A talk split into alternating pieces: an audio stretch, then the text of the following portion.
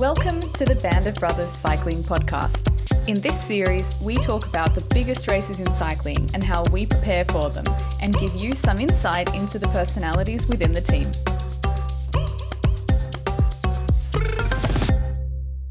Hi, everyone, and welcome to another Giro Rest Day episode of the Band of Brothers podcast. Today, we're joined by the now two time Giro d'Italia stage winner, Nico Denz, who has had an incredible past few days here in Italy. So, Nico, thanks very much for joining us and taking some time out of your busy schedule. Yeah, no worries. Glad to be here. And as always, Andal, thank you as well. Yeah, ciao Steph, ciao Nico, and welcome to the podcast. Hey, nice. Congratulations to those two fabulous uh, stage wins. Uh, that was really impressive. I'm really, really happy for you. Thank you, thank you. But um, let's start a little earlier this year. You've joined Bora Hansgrohe this season.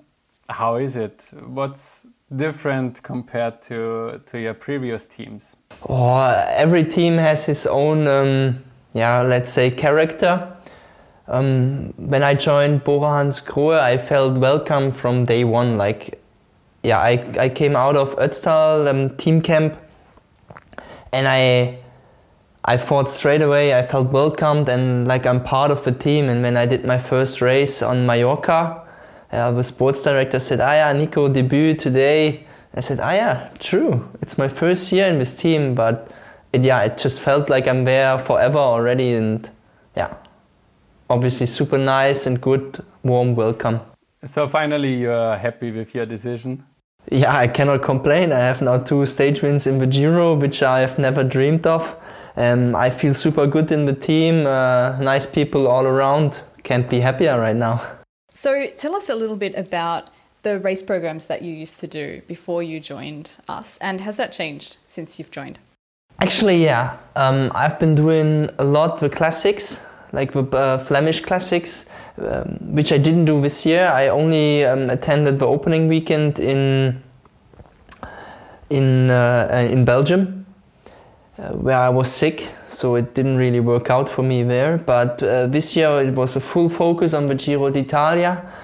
That has never been like this before, except the COVID year and uh, altitude preparation, etc. And yeah, now I can say it really works for me to to really focus on this goal or, or focus and and prepare a goal like this. And have you been convinced from the beginning on about changing the program and uh, building up all towards the Giro or around the Giro?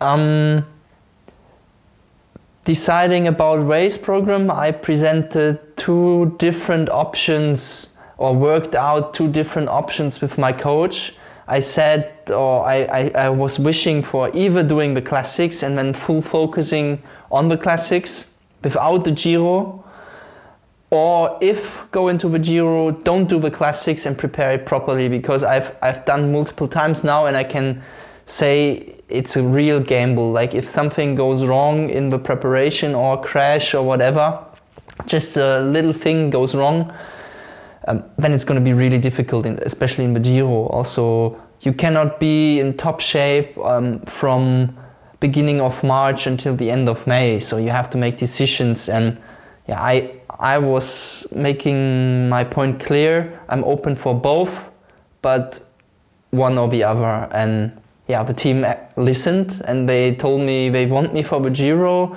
They they need me in support for for Lenny and uh, Alex. And in case there is opportunities, I will also get a, a card to to go for my own. And yeah, the, the opportunity came. It came twice. It came twice, actually. Yes. So tell us a little bit about then the preparation for the Giro. So you did Tirreno and Romandy. How did that go for you?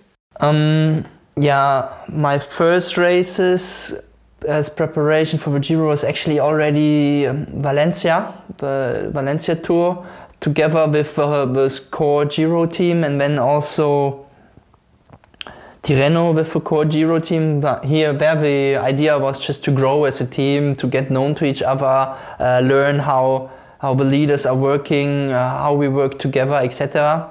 And then Romandy was a bit different with different leaders and uh, not a Giro focused team. Um, Romandy, I, I came out of altitude from Sierra Nevada, so I felt there already in really good shape and and also um, had some nice results also. Was it always planned you would get some freedom in this Giro? I mean, normally it's not that easy when you spend a lot of energy for the leaders in the first week already. There was the idea of giving um, wildcards, let's call it, to the one or the other rider on specific days which suit like um, uh, the abilities of this special rider.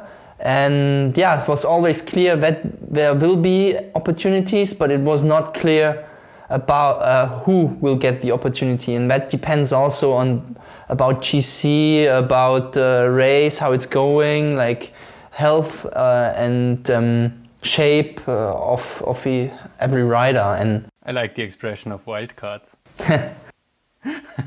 yeah, it is more or less like this.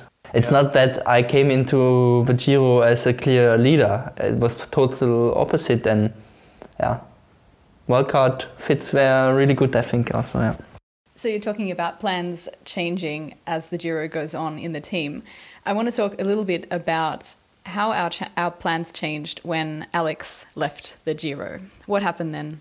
Actually, not so much. Like uh, we always wanted to race aggressive and uh, um, yeah, offensive and, and go for, for opportunities when they open, but always with a GC focus. So the court, the team was built around Alex and Lenny as a co-leader from the very beginning.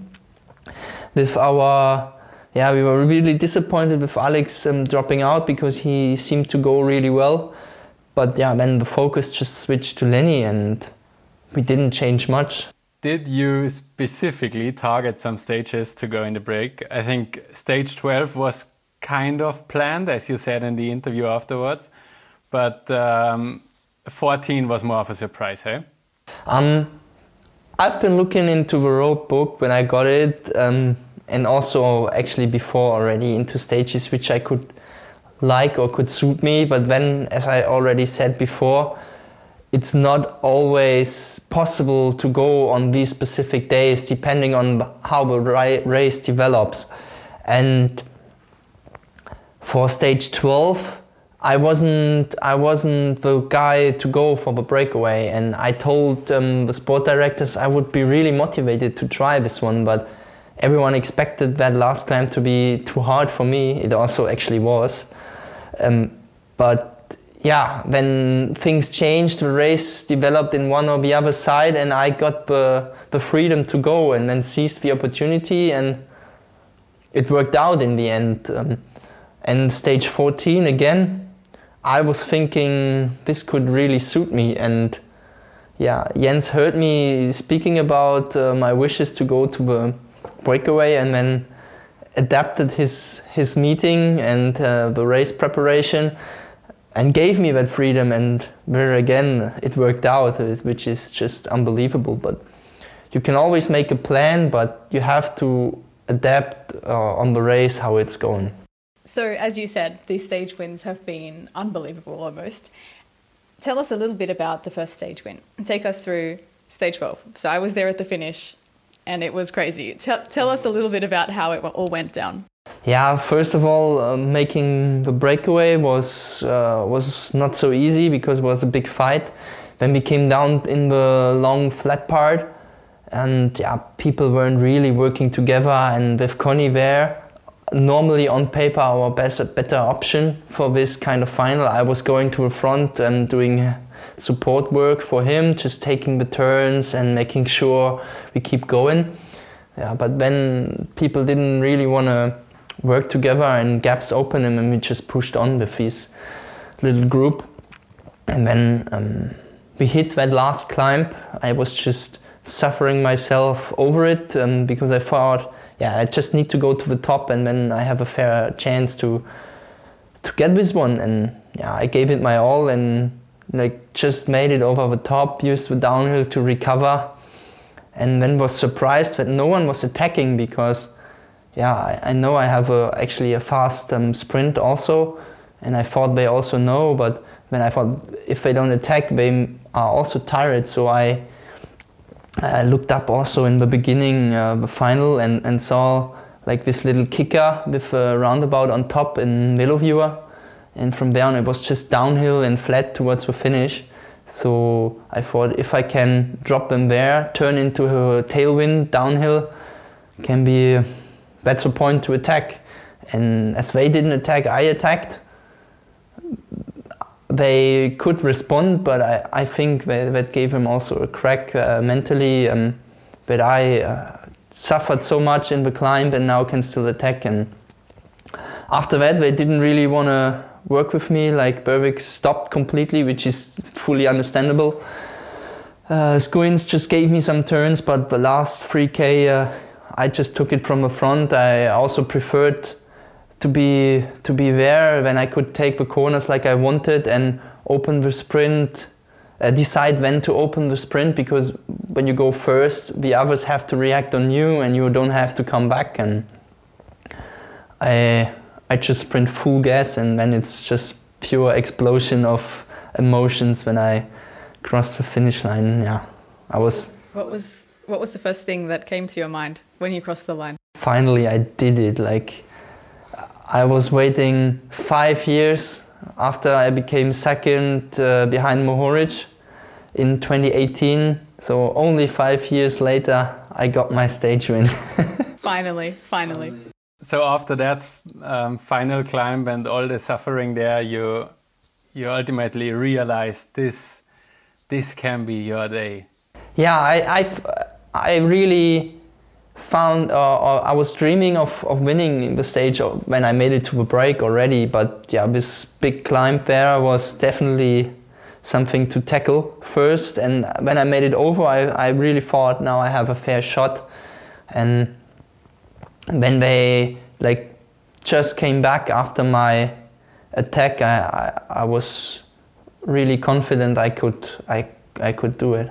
On stage 14, you've been alone in the really big break. Um, some some teams had three riders there. How did you manage to still be at the sharp end of that breakaway in the end? Have there been any specific wheels you followed, or how was your tactic on on this day?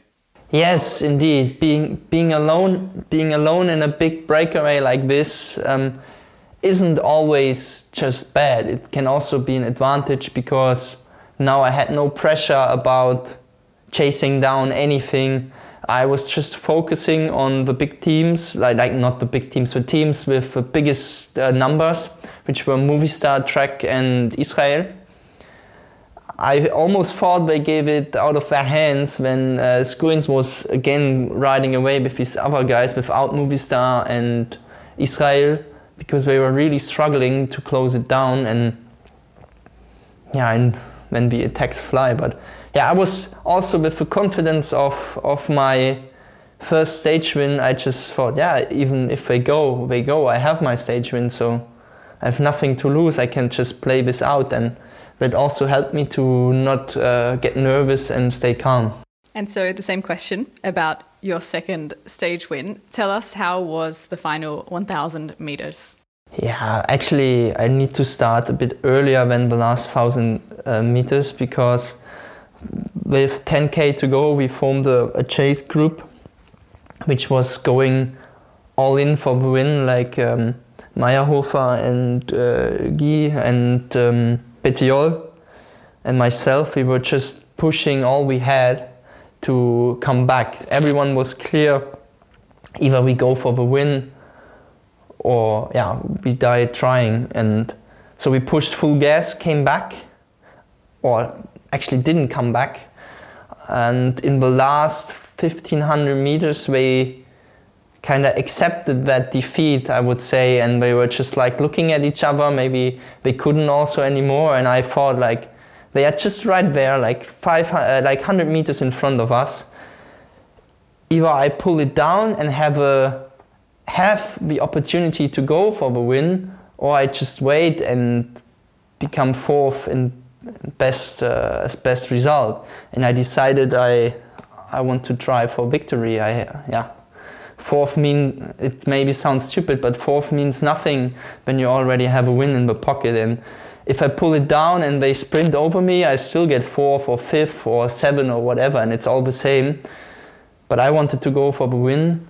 Then pulled it back, Bettiol went, I jump on his wheel, he sees me, pulls out, and then yeah, I had no other option than just going, and I sprint full gas and with everything I had left. Yeah, that worked out pretty well, I would say. Yeah, it did, yeah.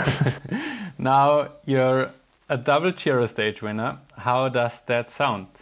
Yeah, still still hard to understand and realize what is happening. Like the first was as I said, my first stage win was pure emotion and like all such a big relief and when I passed the line the second time first position I just didn't know what to feel. It is just still too much um, to understand for me because, yeah, from nothing to one victory and now I am double stage winner within three days. It's just super unreal for me. I I still don't understand what's been going on um, these days.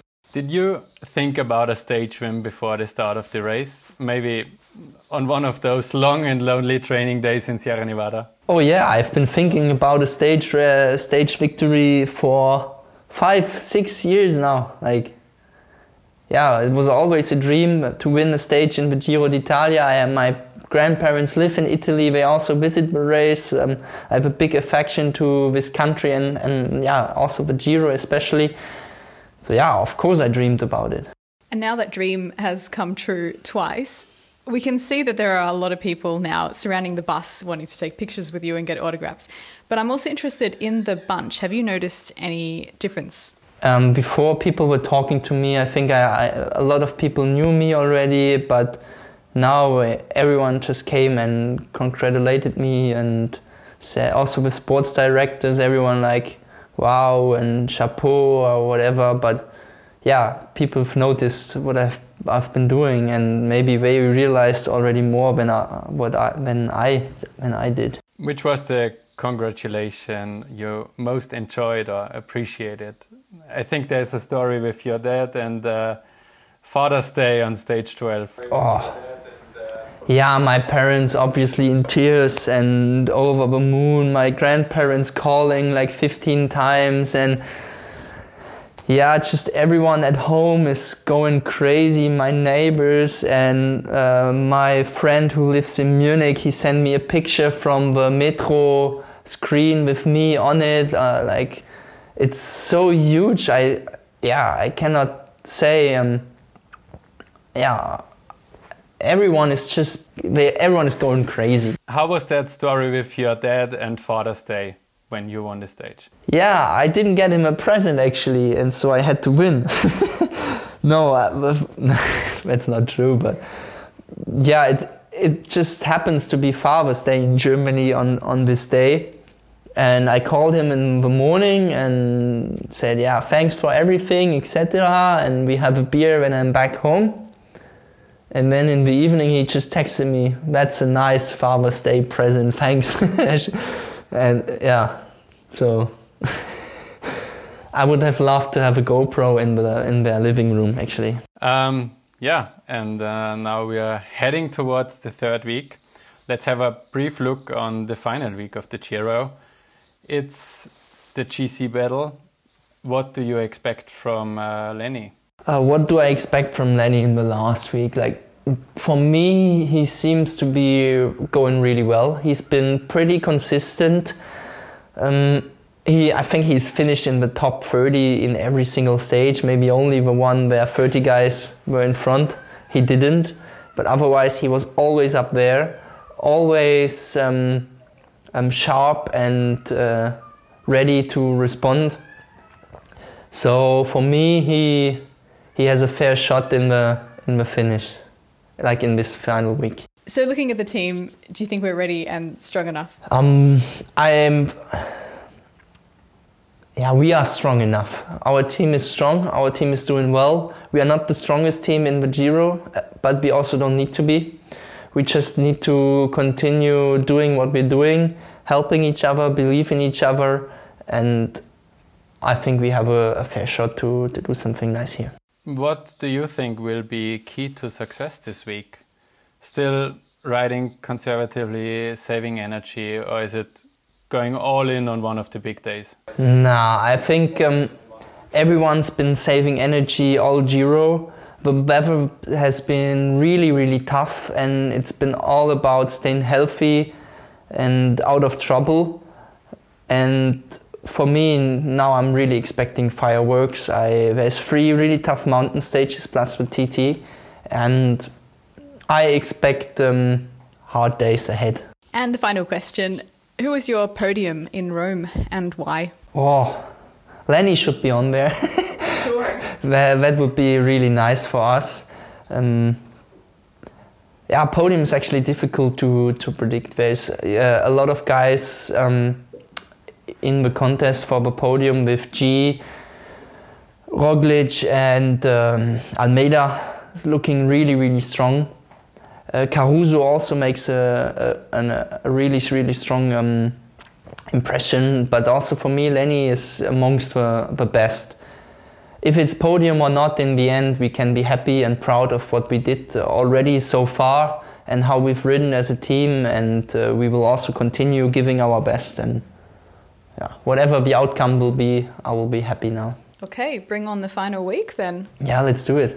So, Nico, I'm sure there were a lot of people out there who are very keen to hear your Giro story so far. So, thanks very much for joining us today on this uh, Giro Rest Day podcast. It's a pleasure. Thanks for having me. And Andal, as always, thanks very much to you as well. Yeah, Steph, Nico, thanks for taking time and uh, all the very best for the final week. Thank you. Ciao.